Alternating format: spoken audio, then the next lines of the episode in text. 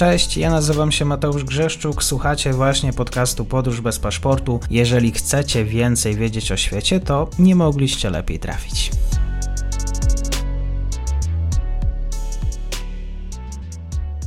Dzień dobry Państwu, dzień dobry wszystkim słuchaczom. Dzisiaj pozostajemy w tematach chińskich, ale będziemy rozmawiać o technologii, o nauce. Ze mną jest Dominika Janus, analityczka do spraw bezpieczeństwa, absolwentka studiów strategicznych na Uniwersytecie Technologicznym Nanyang, Nanyang w Singapurze, również Konkuk University i Uniwersytet S W P S. Dzień dobry Dominiko, kłaniam się nisko, cieszę się na nasze spotkanie. Dzień dobry i serdecznie dziękuję za zaproszenie mnie. Dzisiaj będziemy rozmawiać o Smart Cities. Patrzyłem na ostatnie prace chińskiego parlamentu, o tym, co się tam działo w obrębie chińskiego prawa administracji. Okazuje się, że Chińczycy chcieliby utworzyć takie scentralizowane biuro, biuro do danych, o tak może, do zarządzania i koordynowania y, ogromnych zasobów cyfrowych kraju. No, biorąc pod uwagę populację, to, to jest dobry ruch i to, jak chińskie państwo się rozwija. I ma być takie proponowane biuro, będzie zarządzane przez oczywiście państwową agencję, to się tak nazywa Narodowa Komisja do Spraw Rozwoju i Reform, z czym ma się zajmować właśnie ta agencja. Ona ma swego rodzaju też nadzorować, powiedzmy, chiński internet, w jakiś sposób promować inteligentne miasta, które dzisiaj są przedmiotem naszej rozmowy, i też odpowiadać za jakąś wymianę zasobów informacyjnych pomiędzy różnymi sektorami, pomiędzy różnymi branżami. Tutaj pojawia się właśnie hasło inteligentne miasta. Chiny są jednym z tych wiodących krajów właśnie w ramach tych inteligentnych miast, ale żeby przyjdziemy, zanim przyjdziemy do tego, jakie jest chińskie spojrzenie, tak zawsze sobie myślę, że słuchacze wiedzą, ale okazuje się, że też nie wszyscy mają świadomość tego, co inteligentnym miastem w takiej, nazwijmy to, encyklopedycznej, może takim pojęciowej warstwie jest, a czym nie jest. Inteligentne miasto, czyli co? To jest świetne pytanie, bo tych definicji inteligentnego miasta jest bardzo dużo i to zależy od tego, czy patrzymy na perspektywę społeczeństwa, czy na perspektywę rządu, czy jeszcze w ogóle na, na perspektywę zrównoważonego rozwoju, czyli totalnie, totalnie zewnętrzne, jakieś urbanistyczne wizje.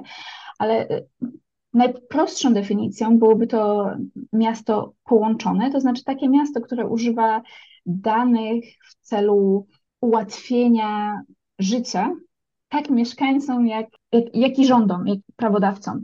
To jest całkiem nowy koncept, to jest odpowiedź tak naprawdę na jakieś problemy urbanizacyjne, na problemy, tak jak wspomniałam, zrównoważonego rozwoju, na problemy przeludnienia, też na takie sprawy jak przestępczość, czy zwyczajnie korki. Miejsce. I to, to oczywiście nie jest tylko chiński koncept, to nie jest tylko azjatycki koncept. Takie inteligentne miasta powstają wszędzie, wszędzie na świecie i podążają za, za różnymi modelami w zależności od tego, co jest tak naprawdę priorytetem osób odpowiedzialnych za wdrażanie tych, tych projektów w ramach jakichś strategii narodowych. Inteligentne miasta bardzo opierają się na sztucznej inteligencji, na internecie rzeczy, Internet of Things, na sieci sensorów, no i na, na przetwarzaniu tych, tych danych i na zasobach cyfrowych, które, które wspomniałeś wcześniej. Mhm. I zawsze lubię rozmawiać też w oparciu o wiedzę, o teksty i też zachęcam Państwa, żeby też, bo my dzisiaj rozmawiamy, ale tekst na temat właśnie Smart Cities już powstał. Zachęcam inteligentne miasta w Chinach zrównoważone czy inwigilowane, sprawy międzynarodowe, więc będziemy linkować też ten tekst w opisie do programu. No i mamy przykład chiński. Chiny, jak też piszesz, są tym domem dla około osiemset takich projektów inteligentnych miast. Jak przyznam, że przeczytałem, miałem wyobrażenie osiemset projektów, to dosyć sporo, biorąc pod uwagę to, jak my w, w Polsce myślimy o o, o swoich przestrzeniach, o tak miejskich, swoich przestrzeniach lokalnych. Ale trzeba też patrzeć na, na skalę państwa, na, na skalę tego, jak, jak duża jest ta populacja, prawda? I też um, ja zdaję sobie sprawę, że inteligentne miasto to brzmi jak coś wielkiego, jak coś niezwykle zaawansowanego. Natomiast elementy inteligentnego miasta to to mogą być takie małe rzeczy. To może być na przykład integracja systemów tramwajów.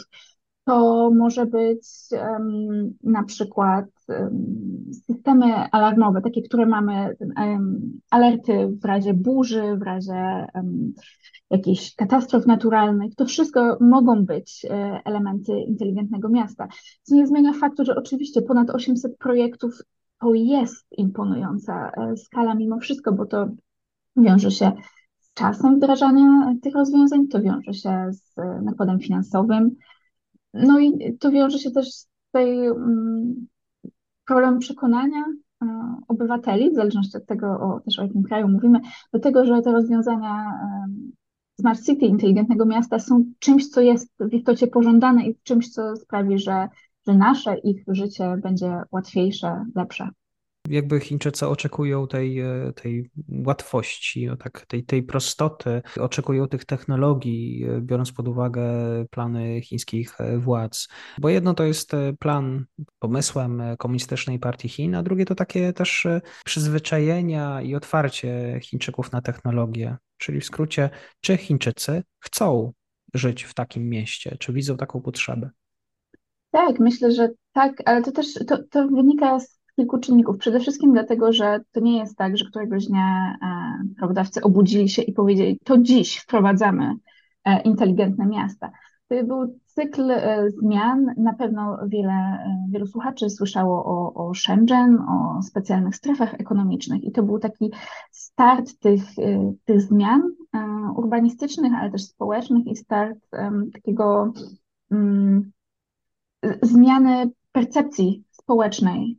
Tych, tych nowych miast, tych udogodnień, które nowe miasta mogą nam dać. Czyli na przykład, to zresztą też widać w warstwie językowej, bo na przykład w tym momencie mówi się, Chińczycy mówią, że coś zostało zrobione z szybkością Shenzhen, czyli tak szybko, jak to miasto zostało zbudowane, bo to było imponujące faktycznie. A w tym momencie doszło jeszcze um, jakość um, Jakość Xiong'an. Xiong'an to jest taki, takie nowe, inteligentne miasto, taka perełka i w ogóle gwiazda tego całego projektu, mniej więcej sto kilometrów od, od Pekinu. Więc um, czy oni, czy oni chcą? Wydaje mi się, że tak, bo wydaje mi się, że to jest bardzo ludzkie i bardzo normalne chcieć mieszkać w, w czymś, co będzie um, ekomiastem, w czymś, co będzie wspomagane cyfrowo w taki sposób. To jest w ogóle bardzo, dobra, bardzo dobry przykład, który osoby pracujące w, na przykład w projekcie CityBrain Alibaby podają. Miasta były do tego stopnia zakorkowane, że w momencie, w którym ktoś potrzebował pomocy ambulansu, było to niemal niemożliwe. Było to bardzo ciężkie, żeby ambulans mógł przejechać sprawnie z jednego, powiedzmy, z jakiejś tam części miasta do drugiej. A w tym momencie w związku z tymi elementami inteligentnych miast jest to bardzo proste, życia ludzkie są ratowane non-stop, życie jest bezpieczniejsze. No i pojawia się ten element, który troszeczkę brzmi dla nas dziwnie, czyli życie ma lepszą, większą harmonię. Mieszkańcy mają większą harmonię dzięki, dzięki tym inteligentnym miastom. Więc wydaje mi się, że w takim szerszym znaczeniu tak, Chińczycy chcą mieszkać w inteligentnych miastach. Jest to zwyczajnie wygodne.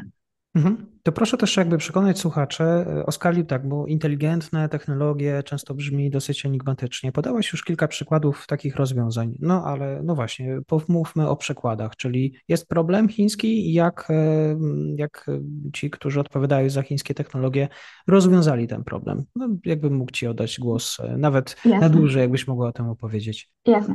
Wśród takich projektów będą rzeczy, to od razu powiem, które dla nas, Polaków, mogą brzmieć mniej lub bardziej przekonywujące, czyli na przykład usunięcie problemu korków brzmi wspaniale z naszej perspektywy. Czystsze powietrze, wiemy, wiemy że, że Chiny mierzą się z tym problemem i jest to podkreślane tak przez obywateli, którzy przecież też wyjeżdżają do, do innych krajów na wakacje, czy nie, więc, więc to nie jest tak, że ktokolwiek może stwierdzić, że ta jakość powietrza w Pekinie jest jest wspaniała, nie, no oczywiście nikt w to nie wierzy, więc, więc ludzie tam również są bardzo przekonani um, przez te rozwiązania zielone, przez rozwiązania, które będą powodować niższe emisje gazów. I to również jest częścią inteligentnych miast, ponieważ sensory pobierają takie informacje real-time w danym, w danym momencie, w związku z czym można dalej wpływać na na przykład transport, można zachęcać obywateli, co, co wiąże się tam z systemem e, oceny społecznej, prawda, żeby, żeby używali um, mhm. na przykład transportu publicznego, można ich za to nagradzać. I to są takie elementy, które już powoli może e, mogą budzić e, nasze, nasze pytania, jakiś lekki e, niepokój.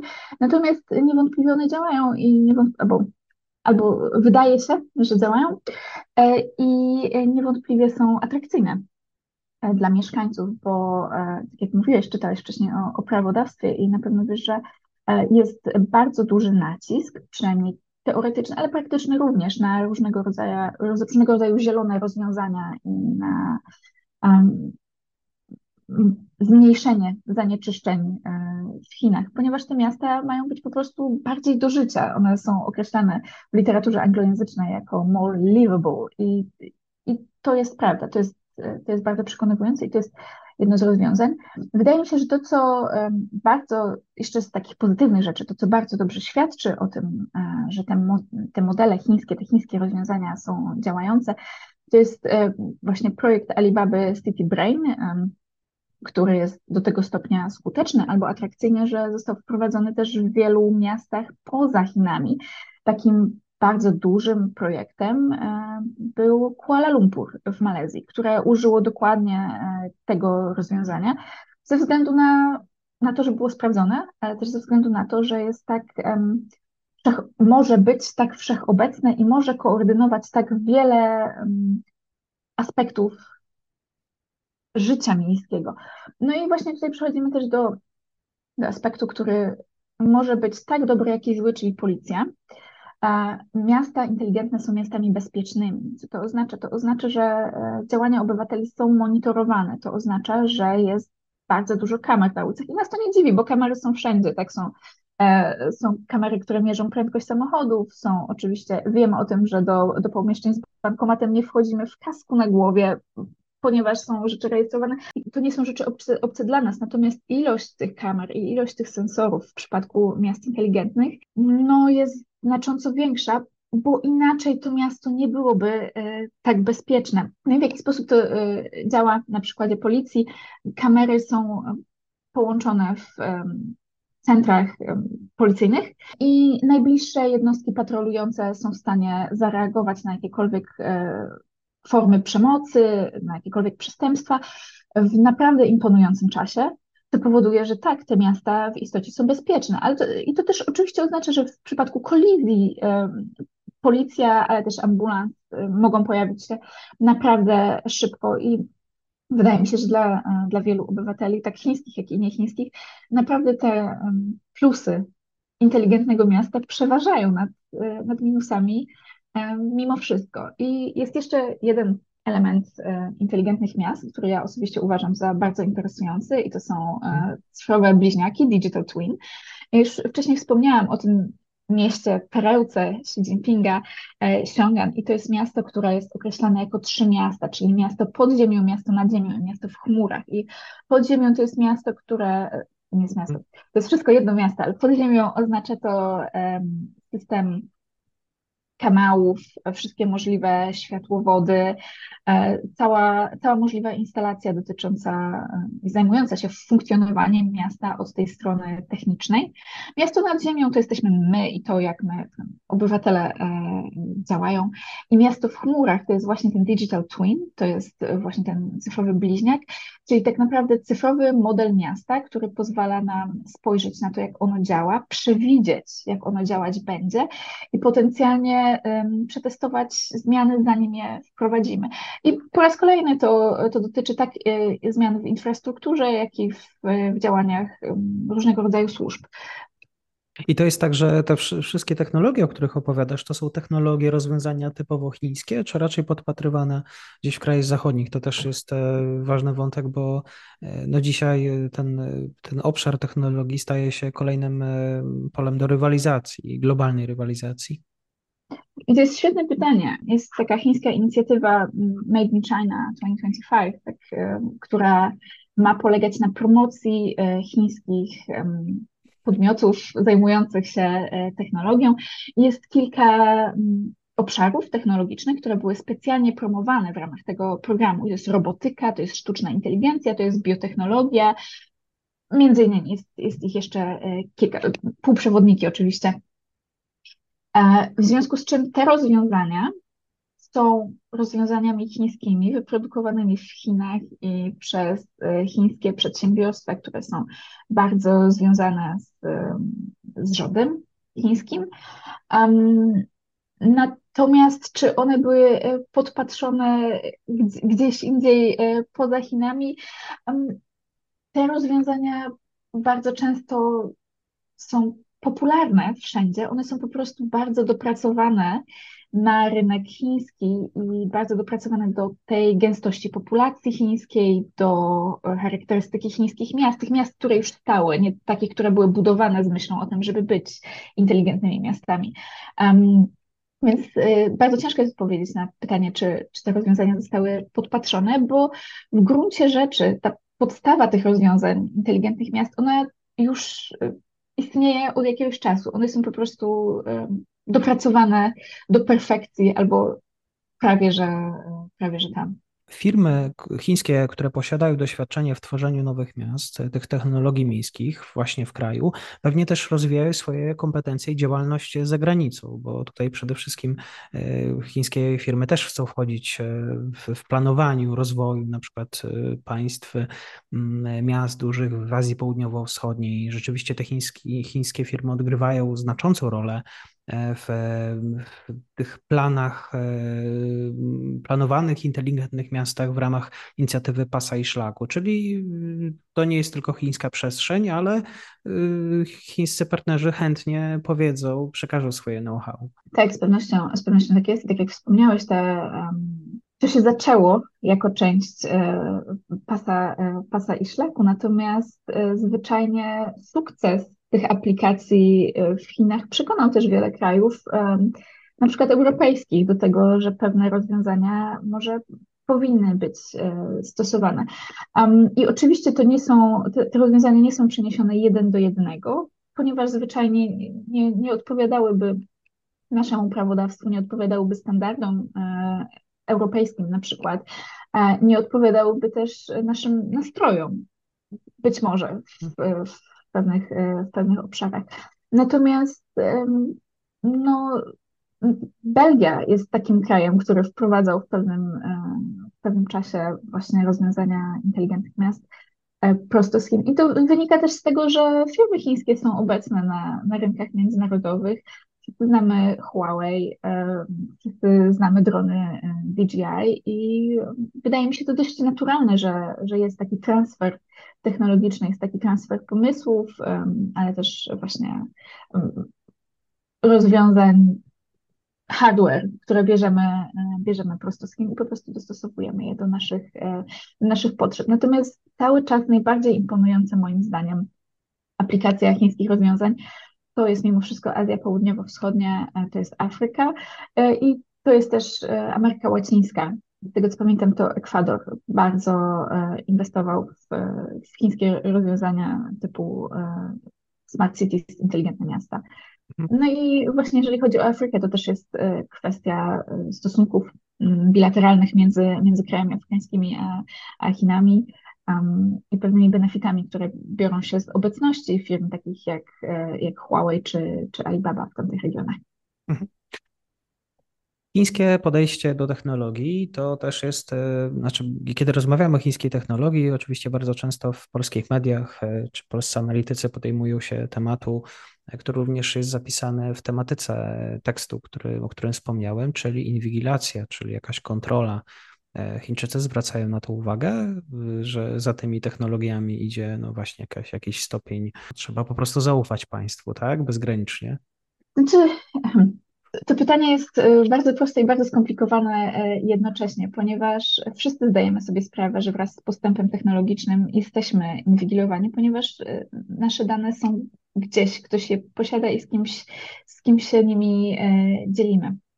Używamy kamer w komputerze, używamy kart do bankomatu, tak jak mówię, jedziemy, jedziemy samochodem i są kamery, które gdzieś tam łapią nasze, nasze twarze.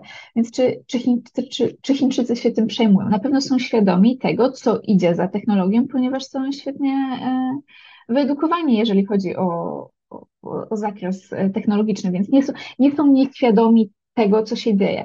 Natomiast pojęcia takie jak harmonia społeczna, które brzmią jak takie piękne synonimy, być może tej inwigilacji na pewno służą temu, żeby troszeczkę bardziej intensywne podejście chińskiego rządu do, do tego tematu nie tyle zamaskować, co przedstawić jako pożyteczne dla obywateli. I czy jest pożyteczne? Na pewno w jakimś tam zakresie jest, bo tak jak mówiłam, inteligentne miasta są bezpieczne. Jest to naprawdę nieporównywalne w stosunku do niektórych miast europejskich, ale pytanie brzmi, czy jesteśmy w stanie poświęcić pewnej wolności za taki stopień bezpieczeństwa, no to już jest, to już jest zupełnie inna dyskusja.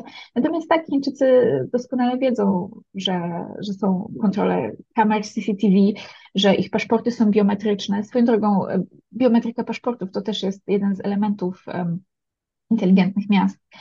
Um, I nie są to pojęcia obce dla nich, to, to, to nie jest specjalnie ukryte. Czyli co?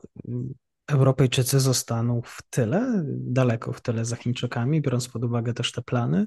Nie, absolutnie, absolutnie nie. My też jesteśmy, my też wprowadzamy rozwiązania inteligentnych miast, natomiast wprowadzamy je troszeczkę wolniej, wprowadzamy je w pewnych obszarach, które są mniej kontrowersyjne i które są, które bez wątpienia są korzystne dla obywateli. Tak jak mówiłam wcześniej, kontrola na przykład ruchu drogowego, czy czy kontrola infrastruktury, to wszystko należy do tego ruchu inteligentnych miast.